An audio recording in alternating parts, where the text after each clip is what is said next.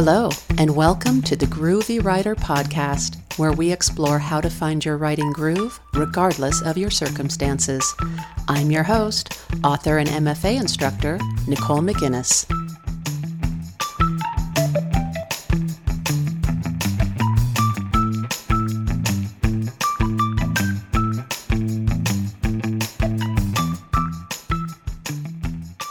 Hi, everyone, and welcome back to the podcast. Well, I am not a very superstitious person in general, but there's something about the number 13. And this is the 13th episode of the podcast. And that number, as it does with many people, I guess, always makes me think about luck, or maybe it's the lack of luck. Unlucky number 13. Also, St. Patrick's Day was just this past week, and I attempted to create a kind of goofy literary four leaf clover out of a bunch of books, which was fun, and it also got me thinking about luck. So now that the Groovy Writer podcast officially has a baker's dozen number of episodes, and to sort of offer a counterbalance to that unlucky number 13, I have decided to also incorporate the number 7 into today's discussion about seven things that, in my opinion, make writers lucky.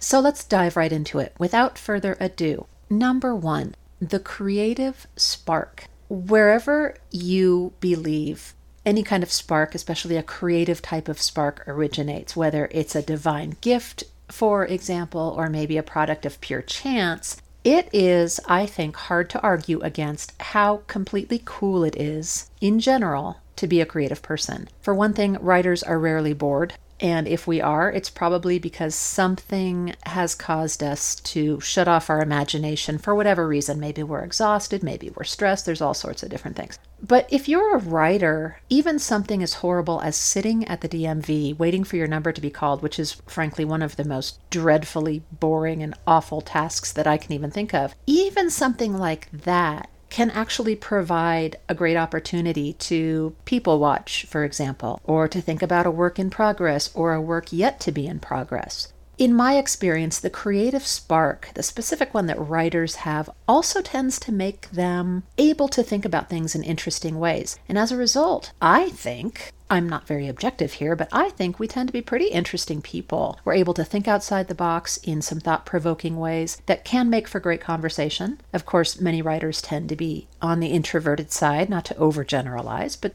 that does tend to be the case, I think. So you may need to get to know a writer a bit before discovering their mind, so to speak, and the things they might talk about in interesting ways, the interesting ways they see things. So that creative spark is just and this list is in no particular order, by the way, but to me, that's one of the very coolest things about being a writer for a number of reasons. Another thing that I think makes writers lucky is item number two in our list, and that is the fact that almost every writer I know has an open mind. This is kind of a general term, and when I say an open mind, I'm not trying to imply that each writer doesn't have his or her own unique beliefs, worldviews, social preferences, etc. Different writers are totally different people and they come from all different backgrounds. In order to write well, though, I think it's essential to be able to at least imagine a vast array of experiences and attitudes so that we can then turn around as writers and create characters who are compelling and who ring true. Characters who get into all sorts of adventures and misadventures and near misses and scrapes and basically interesting situations that lead to all the sorts of things that make stories great conflict and love and wars and all of those timeless storytelling elements. I think personally that writers who tend to be extremely rigid in their non writing lives, in their belief systems, to the point where they won't even entertain the ideas of anyone who might disagree with them, those kind of writers I think will likely have a hard time creating characters who come alive on the page. So again, it doesn't mean that writers themselves are these tabula rasas, these blank slates who don't have their own, sometimes very strong opinions on all sorts of things, but that they're able to have a mind that's open enough where they can imagine and create a whole range of experiences and beliefs, etc. And frankly, in this day and age, when there just seems to be so much venom and so much division in public discourse. I really consider those, whether they're writers or not, anyone who has an open mind to not just be, frankly, really needed, but lucky, lucky indeed. Part of having an open mind also means that writers tend to have this, what I think of as sort of this ability to see things in a way that others can't or won't, or maybe just aren't interested in seeing them. I know that I really enjoy this ability, and I'm not alone in this as a writer, but this ability to look at an object or a person or a situation and to, almost without thinking about it, imagine the possibilities, create a story about that person or that object or that situation. Many writers, from what I've heard from talking to them, are so accustomed to creating stories in their heads about things they observe just on a day to day basis, nothing particularly noteworthy to most people, but they're so accustomed to creating narratives that it's almost unconscious. They hardly know they're even doing it. So I think maybe the phrase a capacity for wonder sort of fits here, where you can look at something very ordinary and something that other people might just look right past, and you can be curious enough about it to make up a story, imagine how it came to be, sort of an origin story, something like that.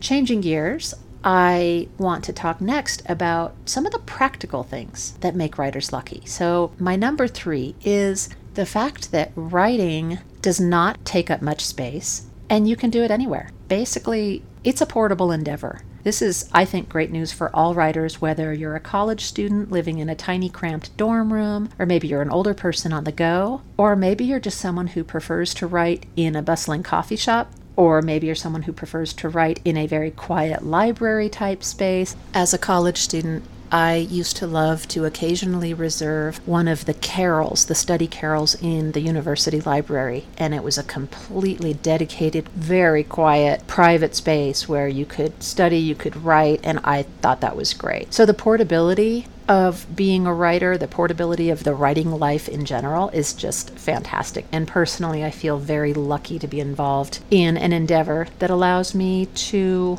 take part in it wherever I happen to be. And on that note, number four in our list is that writing, in addition to being portable, really, when we think about it, requires minimal tools. Like, seriously, you can be a writer if you have just a pen and some paper.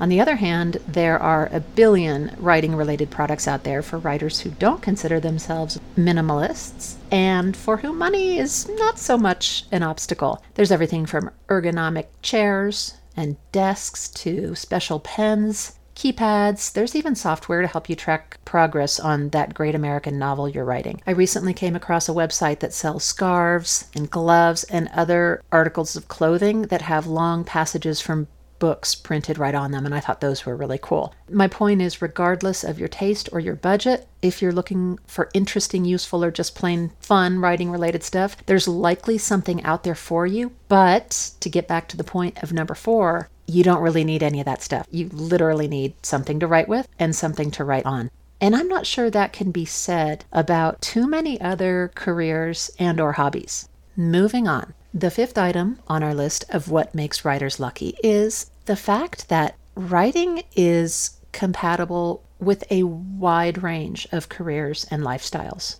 For those who don't earn 100% of their income from writing, and I would venture to say this applies to most writers, it's really helpful to know that you can work in basically any field and still be a writer. I teach, for example, as my what I'd call my day job, and this is pretty common to teach. It's a pretty common parallel career for writers. I, many of my students are teachers at different levels of the academic spectrum, from little kids to high school kids to the university level. So, teaching and writing just tend to go very well together, and it's a pretty common dual path that I see writers taking. But again, you can do virtually anything to pay the bills and still write. And true, you might not have as much energy or time for the writing as you like at the end of a long workday, but that doesn't change the fact that anyone in basically any job can write. I actually cannot think of an exception. Now, the matter of carving out time and creating some sort of sustainable writing schedule is another issue entirely that I've actually talked about in previous episodes, and I'll likely discuss that in a future episode or episodes as well, because it is an ongoing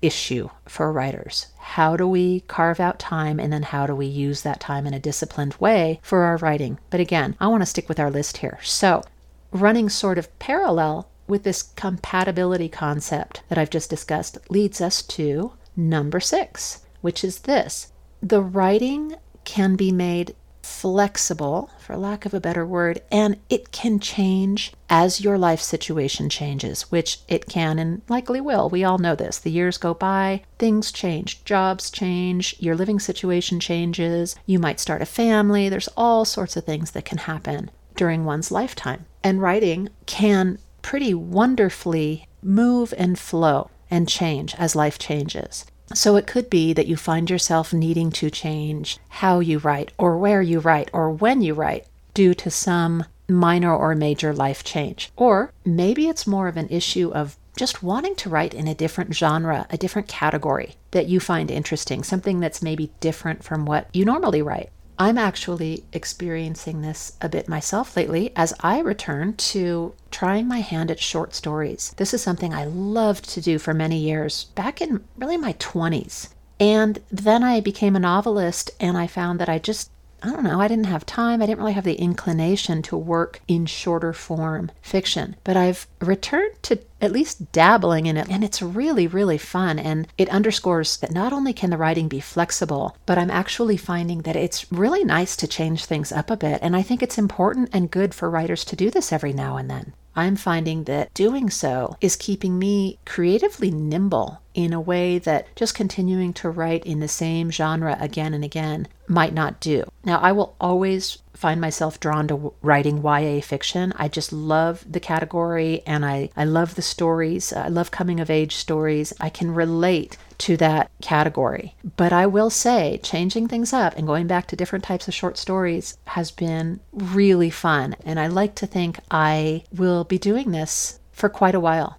I do think it can be a little scary at first to shake things up, especially if you have really found your groove as a writer, as a published writer, especially if you've made money in a certain genre or a certain category and you've found validation as well, writing a certain type of thing. But while it can be a little scary, perhaps, I am finding that it can also be really exhilarating to try something new. And finally, the seventh thing that, in my opinion, makes writers lucky is this to call yourself a writer, you literally just have to write.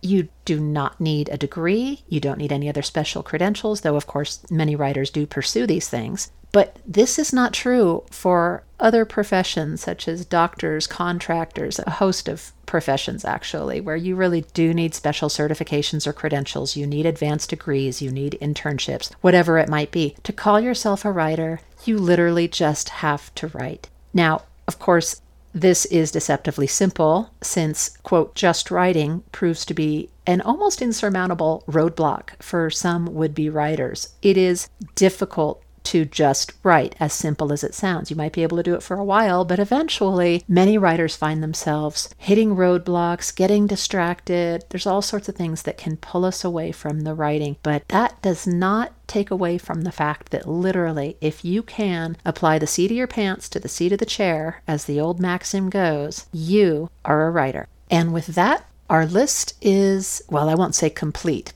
but for this episode, that's where I'm going to wrap it up. And now it's time for the Daily Groove. Today's Daily Groove comes to us from the ancient Roman philosopher Seneca. He was also a prolific writer of several different types of work, including essays, plays, very well known plays, and of course his philosophical writing, which formed a major part of the foundation of what we now know as Stoicism. So I think we can put some stock in Seneca's claim that, quote, luck is what happens when preparation meets opportunity. I love this quote because it returns agency to the individual. In other words, yes, there's luck. Yes, we're very lucky to be writers, and this episode has been a very brief exploration of some reasons why that is the case. But Seneca's mention of preparation means it's not just about waiting to be lucky when it comes to our writing, it's about being an active participant in creating that luck by preparing And for writers, that means, again, simply writing. Thanks for being here. I hope you've enjoyed this episode. I'll see you next time.